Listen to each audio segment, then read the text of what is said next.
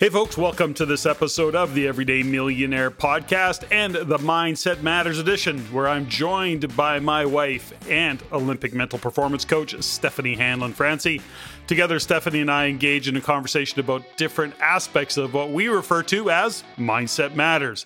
We believe that we're living in and through one of the most impactful global events in history.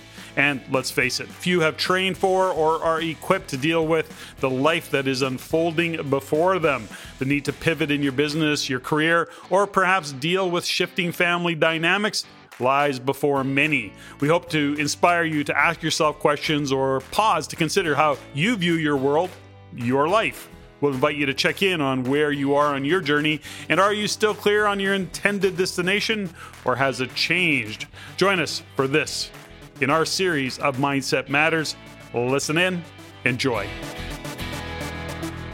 Hey, folks, welcome to the Everyday Millionaire Mindset Matters podcast. As I am every week, I'm joined by the lovely, beautiful, talented, uber smart Steffany Hanlen Francey. Steffany, hello. Hey, hun.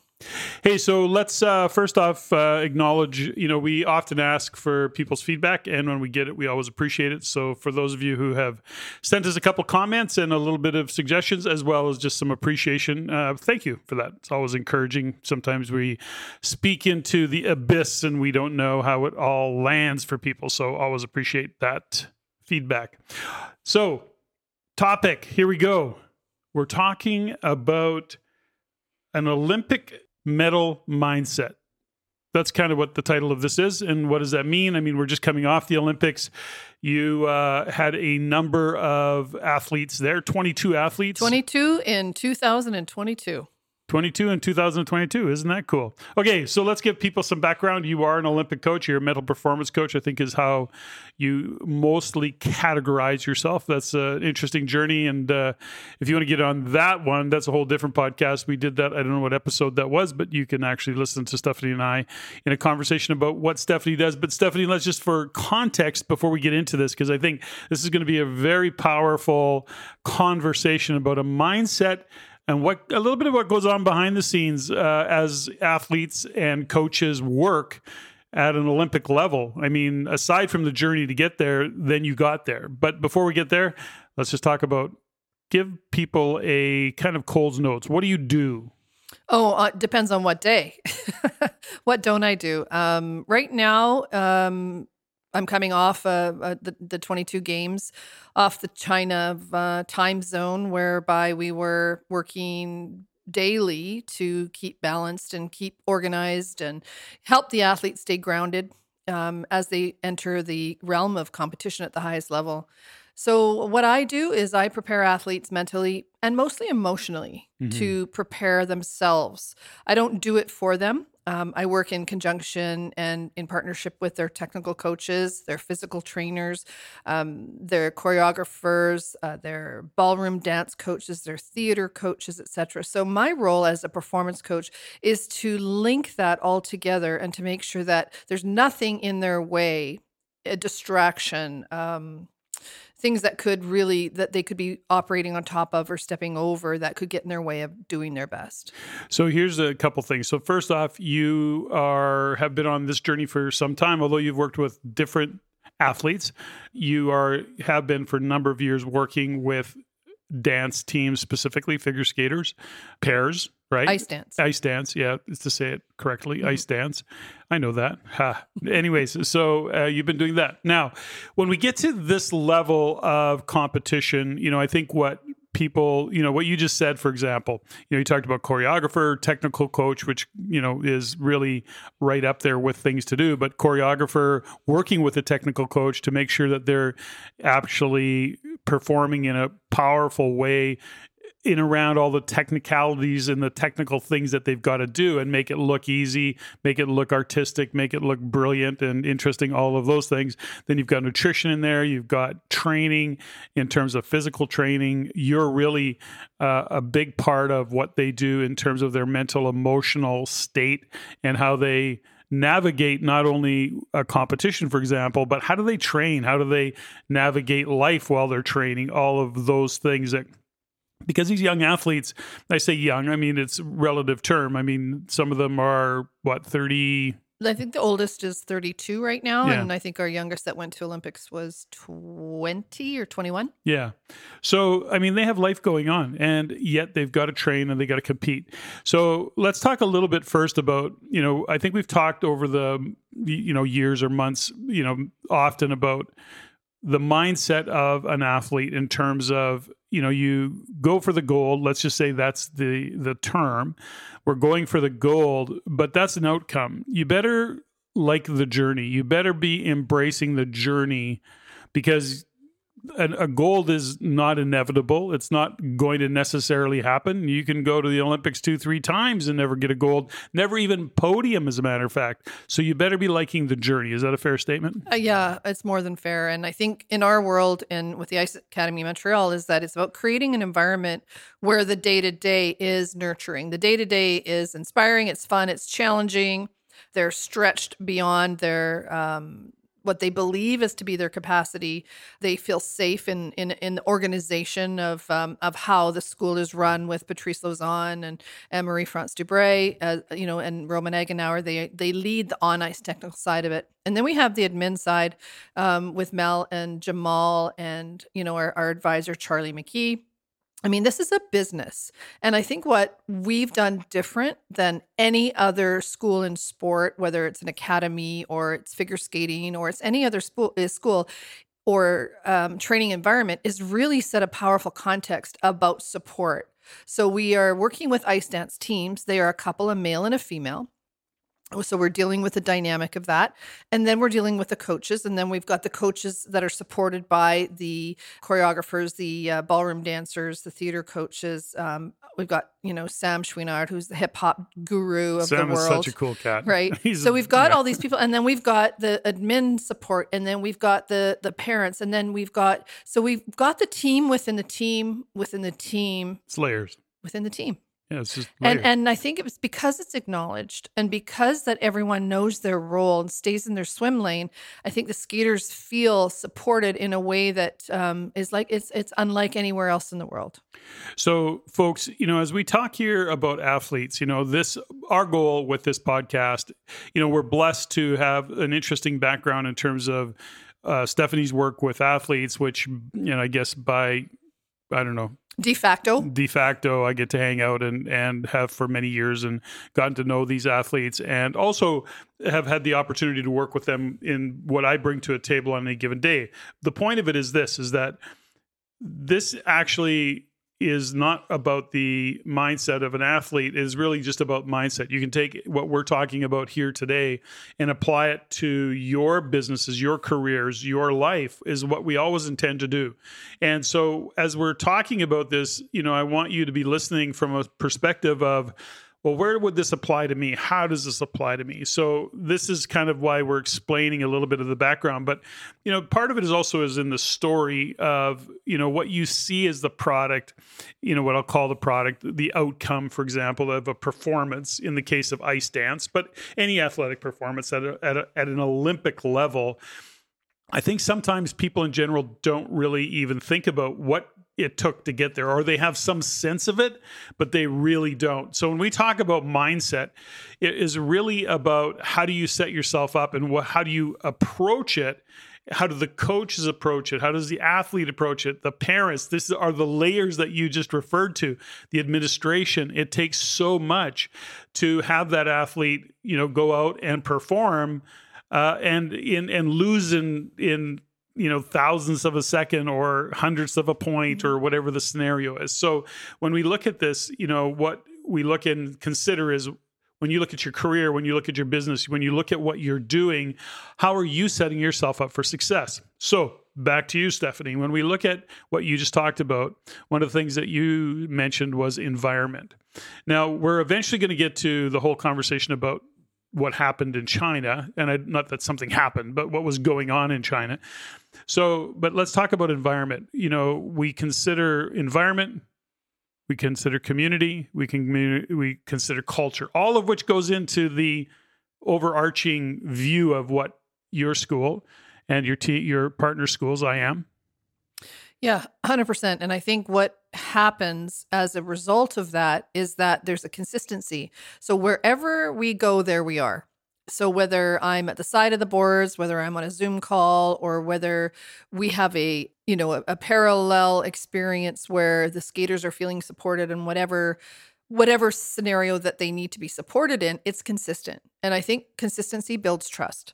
And when you're consistent on the ice, off the ice, they're surrounding themselves also, and we're we're also coaching and teaching them to find the right resources. So you're not going to pick a, a personal trainer, for example, or a nutritionist that doesn't have the same mindset or the same mentality of excellence. And when we talk about excellence, we're talking about you know we're all we're all shooting for perfection. You know, this is about world class. This is about being the best in the world at what you do. And if we're shoot for perfection, we're pretty sure we're at least going to land on excellence. Mm-hmm. And if we can create that environment whereby every person that the skaters choose to put on their team or to engage in their circle of support, then they can be consistently supported. So there's no mixed messaging, there's no inconsistencies in what they're getting and how they're being supported. So when they show up on the world stage or at the Olympic Games, they know that there's been a straight line to excellence. So everybody on that path has the same mentality. And all they want, all we want as coaches is for them to win. Not anyone on the team, I don't think this year, especially, any coach or any support person on any of the teams with these athletes this year has a personal agenda. And it's been so powerful. Yeah, it's park your ego. And I want to say something here that, you know, just for context, we don't have to spend any time on it, but just for context around all of this is that this is still amateur sport. And so there's, you know, this is funding. There's nobody making millions of dollars here. There's none of that. They're scraping, they're scrimping, they're doing everything they can to, you know, afford a good quality food for their bodies. You know, they're they're and the coaches are also sacrificing, compromising, you know, volunteering their time for the love of the sport and for the just for the love of what they do. So, you know, that's I think we need to just make sure that that background is painted clearly. I mean, yes, when they get to that place place where they're on a podium and yeah, yeah. Sure. There's prize money there's for prize sure, money not at the, the Olympic Games, but yep. there's prize money. Yep. Um, there's sponsorship. The fed- some of the federations are really, really great in supporting and how they find uh, sponsorship or they find um, support financially with for and for some of the skaters. Not every federation can do that. Um, we have some of the federations that don't have any sponsorship that mm-hmm. they are they're parent funded, for example, or they work. Yeah. I have a couple of teams that are working full time. Some are going to school. They're going to university they're taking courses they're building their life and they're starting the plan to build their life after sport but they're doing it now. And that's the other thing is that we're building the dimensional human being as we're using the vehicle of sport to get them what they want in their life. No nobody that's going to leave our school is going to leave without some other skills, collateral skills that are really going to help them in their life. Well, this is developmental, right? Because they're going through, they're learning, they're growing. They're some of them have grown up with you, and well, I say you, but I'm that's because we're here with you right now. But uh, the the point is, they've grown up with you, and they've matured, and they've become young adults and adults, and and they're doing what they're doing now. They're doing what they're doing as athletes, but they're also living life. Is what I really want to get to. And the other thing I wanted to point out is it's not lifestyles of the rich and famous. That's these are not professional athletes making making multi millions of dollars with big contracts. It's just not what's happening. So let's talk about what you know we've we've spent some time in the past talking about just that attitude of you better love the journey you know it isn't enough to uh, you know hope that you're going to get an olympic medal you may not or you're going to wor- win a world championship the pressure's on to do that but you better be enjoying and loving life prior to that in the journey the path that you follow so to speak now let's talk about what going to China. Now, this was an interesting one for you because it was quite a mess in the background, you know, because of COVID, because of lockdowns and restrictions and who can fly, who can't, vaccine, non vaccine. There's a lot of things that were happening. Uh, it was China. Nobody knew what was really happening. They're not necessarily disclosing in a timely fashion. Nobody knew what to expect. So there was a lot of uncertainty, really, was what I'm trying to say there. So in your case, you had to make a decision, and your decision was how do I serve, always working backwards from how do I serve the skaters? How do I serve our clients the best? Now, you made a decision not to go to China, which was a very difficult decision. And it was the last minute decision. And it was very last minute. Yeah, it was like yeah, it was like we gotta wait, gotta wait, and ultimately that turned out to be the right decision. Now, it turned out to be the right decision for the skaters, I think. I know that you were really torn. You wanted to be there. Having said that, wanting to be there, as it turns out, would have been I don't know if I'm saying this right. It would have been more about you than the skaters because of the environment that they were in. So tell us about what was going on. Talk about the environment at the Olympics in China and why that turned why you not going, although you were on China time while you were at home. It was pretty chaotic, chaotic around here. But anyways, so talk about that environment in China. Well, I think it goes back to you know knowing and and committing. We're committing three years three and a half years in advance. So everybody's preparing. And then, of course, COVID hits. We go into full on lockdown. We go into training online. Every one of the coaches and the and the support people open up their their Zoom accounts and everybody's training with the intention because you know regardless of what's happening the goal doesn't change. And and when you can get and for me that's my line is the goal hasn't changed. We're still planning to go to the Olympic Games. So what do we need to do? Who do you need to become? What do you have to talk about? What do you have to prepare? How do you need to get your costumes ready? How do you like what do you need to do? So the the, the conversation didn't change because the goals didn't change. Yes, the environment was really awkward and bumpy and it got super sticky at times. But as we got closer to the games and about a year about a half a year out, we were starting to talk about accreditations and and I was in Las Vegas in November, October, November, and we started talking about accreditations and um, with the U.S.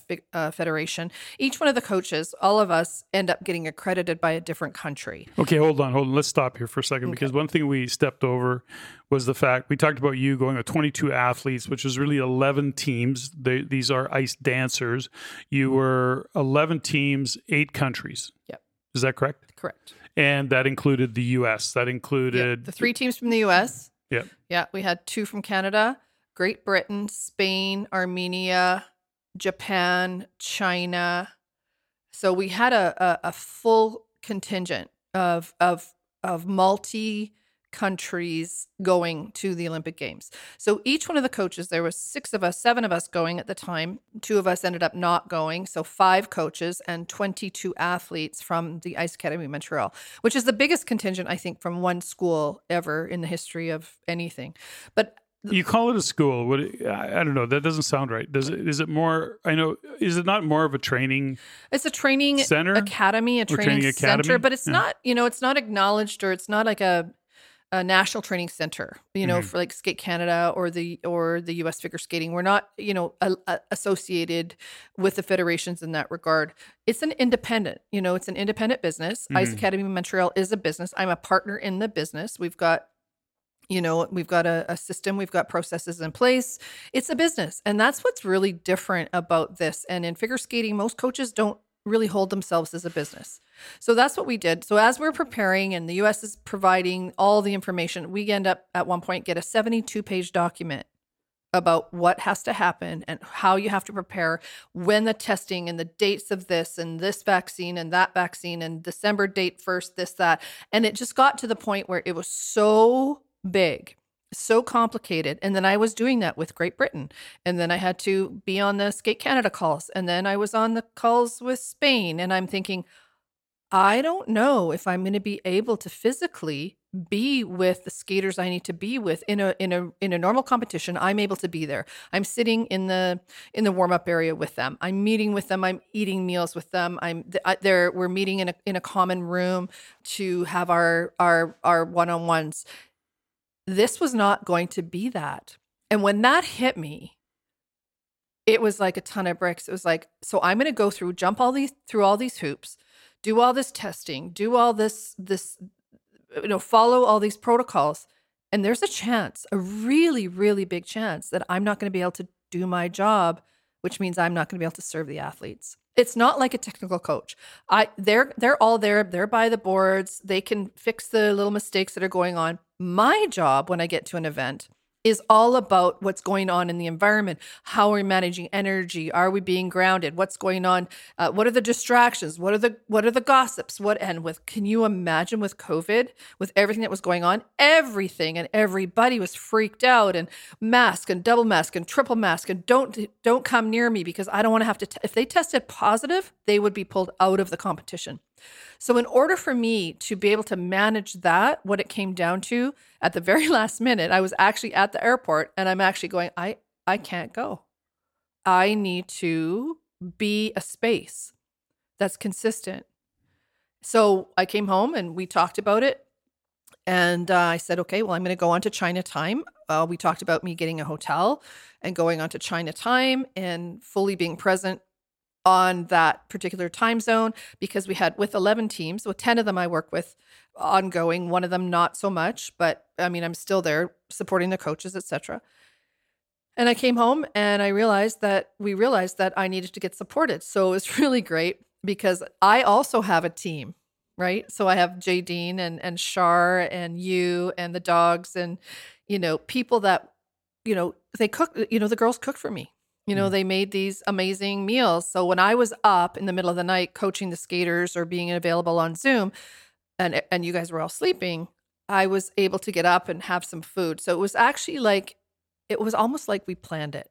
So that was it's a 14 hour, 13 14 hour, 14 15 hours. 16 hour difference. Yeah. Okay. So so when we look at what you're dealing with and what the kids are dealing with, so they land in China. This is, you know, some of them had been to an Olympic event before. All of them are well, I guess they're they're veteran competitors. You know, they they understand the competition environment. They understand. So here's the fundamental that I get to all the time, which is they land in this really what should be a very festive, celebratory kind of world.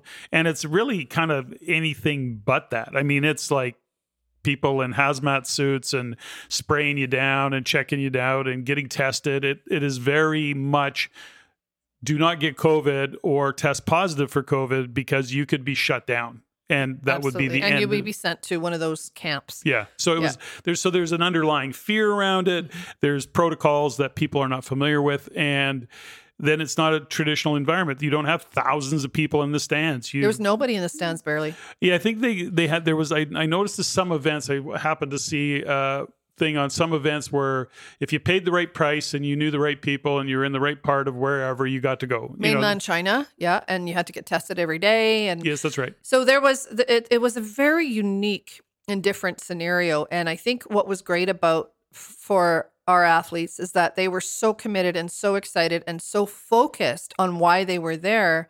And I believe, you know, the coaches prepared them so well. And I hope that I prepared them so well so that when they got there, all of that really didn't matter. Were they was there some fear? Absolutely. Did they have to take certain precautions? Absolutely. And each team, it's so interesting. Each team had a very different approach and a different way of handling the situation and how they were going to were they going to wear masks on the warm up were they not going to wear masks? Were they going to wear you know keep their distance? Were they going to eat in uh, public? Did they just bring their own food and eat in their room? For example the US and Canada coaches weren't staying in the village. So ultimately I wouldn't have been in the village. I would have been in a hotel and having to find a shuttle in order to do my work to get to the athletes. So it just created these levels of of disconnect and levels of complication that by me just staying home and sitting in the office and going on China time, which is again, like you say, 16 hours different. So tomorrow is where, where I was living in in Tomorrowland gave us the opportunity to actually fully do the work. So when the skaters either booked a time with me or they sent a note and said, "Can we meet at this time?"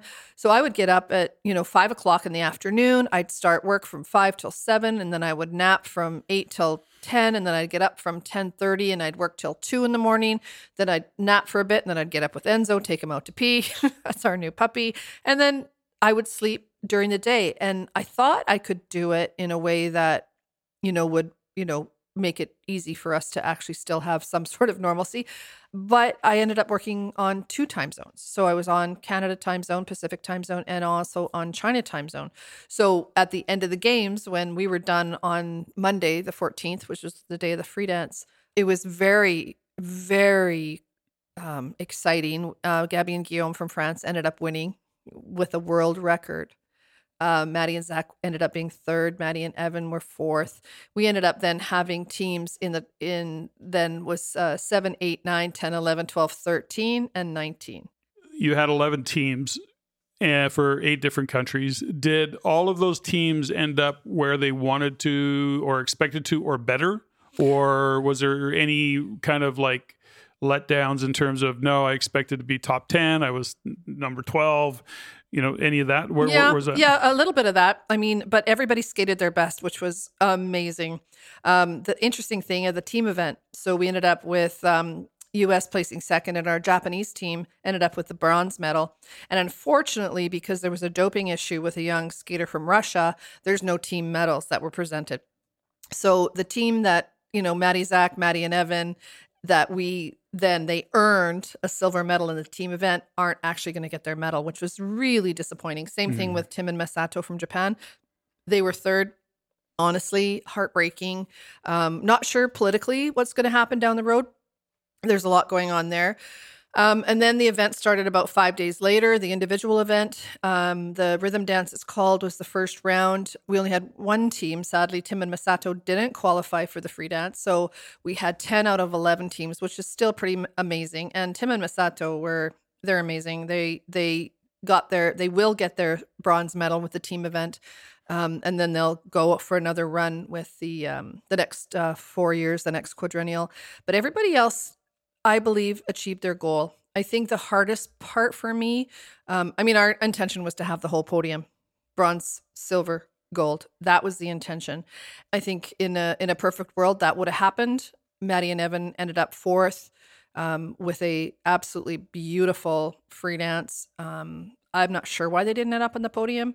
I don't know enough. I wasn't the there because it's, it's, the Olympics and it's figure skating. It's figure There's skating. still that magical piece of figure skating that you can't control called the judges. Okay, so let's get off this part of the topic for a little bit. I want to go back to so we've painted a scenario for our listeners. Now, I want to get back to you know when you're dealing with athletes. You know, you've got a team like uh, uh, Gabby and Guillaume who have I mean, they're they've been to an Olympics before. They've got a, they're mature. They're you know they've they've competed at the highest level, and so they are destined for gold if they do what they correct. are best at doing and they did and they actually had their own personal best and world record they world broke, and yeah. they set a world record yeah. right?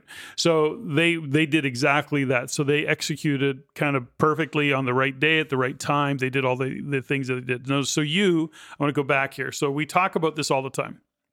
Community culture environment Okay, so the school itself is like a community, and then you have the community of skaters overall. It is a culture of support. Now, you folks, what you need to understand in this to, to give you some context is you've got eight, in this case, eight different countries, 11 different teams that actually compete against each other, but they train together. Now, that was what was fascinating about this model uh, of IAM, uh, the Ice Academy of Montreal, the school that the Steffany and, and her partners built was built on the fact that these fundamental concept is that if you're the best in the in, in your country so if you're the best in Canada or you're the best in France, uh, in your training, okay, so who's who's the benchmark? How do you measure yourself, right? So the concept was what if we had everybody hanging out together competing and but training together so you would literally be training and getting probably get to know and be friends with skaters in the of other countries and then everybody picks up their bar because they're actually seeing the level that they have to really perform at. Is that a fair? That's true. it's funny, you know, that? absolutely. And there's a an on on the Olympic channel, Olympic dot Olympics.com, I think it is. It's called On the Edge. They did a 12 session or 12 show series of the school and sort of the journey up to the Olympics. If, if you want to check it out, it's called On the Edge, Olympics.com uh, on the Olympic channel. And, and it, and it tells the story of how unique this is. So when you think about training with your competitors, there's that fire that happens there's that there's always that angst like we are creating we want to create that that you know that rub that that that charge of excitement but also that love because there's nobody else in the world that understands what they're going through other than their other competitors. And that's the key is that nobody else gets it. So when you think about that and you have that level of understanding and, and respect of being the best in the in the world and being the best you can be and so does everybody else have that same goal. They all want to be their very very best and they all want to do it in a way that's healthy and holistic and safe and they don't want to have to be treated you know with um with negativity or feel abused or feel like they they they they have to lose weight or gain weight or whatever this is an environment where everybody gets to be who they are and they push each other well and, this goes back to you know sorry to interrupt because it reminded me of something which was if you're the smartest person in the room then you're in the wrong room. Find a new room. You know, find a different room and and surround yourself with people smarter than you are and surround yourself in the case of this, you're surrounding yourself with people that are as good or better than you and they're you're watching them evolve every day, adapt, train.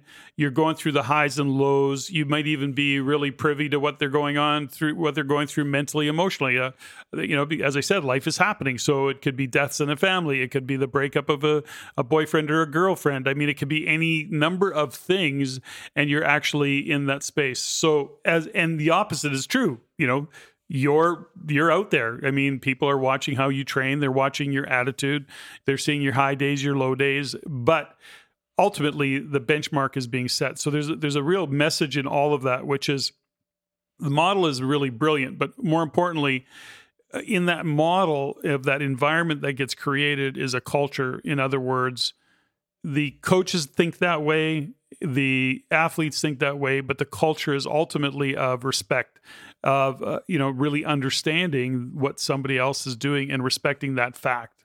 It's very true, and I think the other thing is when you know not everybody's going to fit in the environment. You know, we actually have skaters and athletes that approach Patrice on a uh, on a regular basis or Marie or whatever, and they say we want to come and train in Montreal or a federation or a country comes and they'll say, you know, we'll have to interview you. You know, it may not be a fit for you or us because if it changes the dynamic of the environment, it doesn't serve anyone. You know, we talk about this all the time values based conversations. You know, what are your values? And that's to say that even a federation, a country, a team can come in that don't share common values.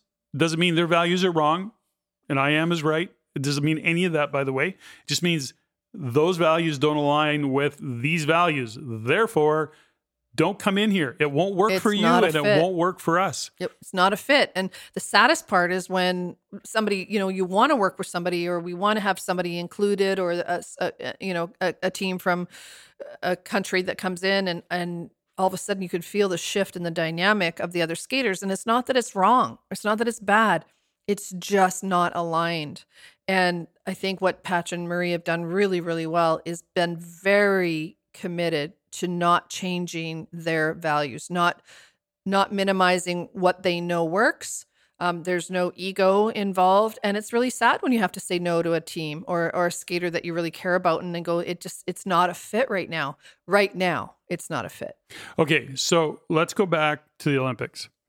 The kids land; they're in this weird environment, and they have to compete in it. You're there. What kind of stuff are you helping them work through? I think the biggest thing is to stay grounded and to be understanding. It's funny. It's like they they say, you know, you have to expect the unexpected. I don't say that. I go, you accept the unexpected.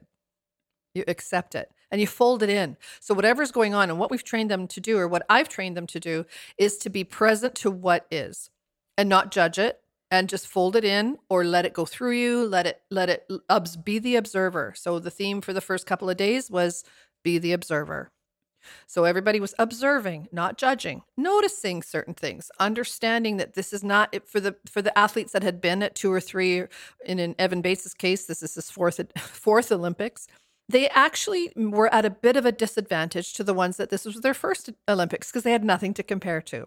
So we just took every skater and every athlete, every team, every coach as an individual and say, okay, you're going to have your own experience. You're going to want to filter it through what you know or what you think you know, and you're going to have some highs and lows. So let's identify what that is right here, right now, and fold it in. Let's accept the unexpected. And something I love that. It's brilliant. Now, something else that I know that you do is you work people through their lows, but you also work them through their highs. And, you know, people always go are always going they're always shooting for that high that emotional high that feeling that wanting to be you know on top but ultimately you have your own philosophy around that when it comes to athletes and how they need to handle those highs and those lows because they're living in an environment too where you know people love them. You know they've all got big instagram followers. They're all on display. They're but not, not a bad thing. It's a and there's a lot of haters and there's a lot of haters. Yeah, of course there always is, isn't there? Social media. Ooh, you.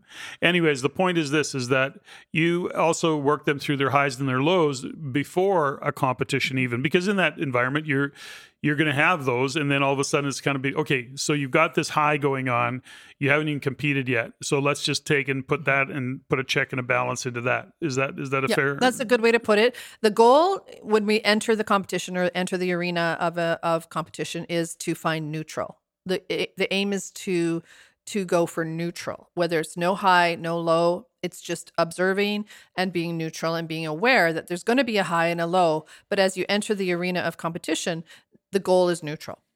And what and that's a that's a journey unto itself because that's not why they skate or compete right? They want the high they want the medal they want the fame they want that acknowledgement and that encouragement and the fans and the clapping and the standing ovations. And when in the last year and a half or two years in competitions, there's been no fans. There's right. nobody in the stands. There's like little cardboard cutouts. Cardboard cutouts, though. You know, it's ridiculous. They're and awesome. They're super cute, but they don't they don't clap very loud. You know, there's me woohoo yelling and screaming, but I'm not that. You know. yeah, you don't matter. I don't matter. So the best part is is that teaching that side of it is really about self assessment. It's about understanding the high and still allowing yourself to go for it, but knowing that if you do achieve that and you have the high and you really want to ride it as long as possible, that there's going to be a low. So, you know, as we kind of walk through this or go through this whole process of this, is that understanding that this goes back to conversations we've had before about, you know, stoicism and being stoic. I mean, to me, a lot of stuff goes back to that, which is what can you control?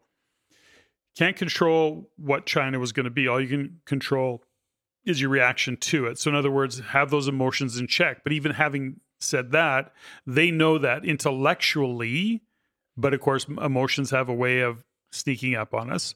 And so you're talking them through their highs, their lows, their anxieties, their observations, because they're, you know, the, I don't care who you are, you're going to have a judgment of certain circumstances, but and you may not react to it, but you have to talk it through sometimes. Yeah, absolutely. And I think that's where where the real that's sort of my swim lane and that kind of how I navigate that is is to really invite the conversation about expectations and assumptions.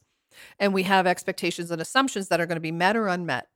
And frustration lives in unmet expectations.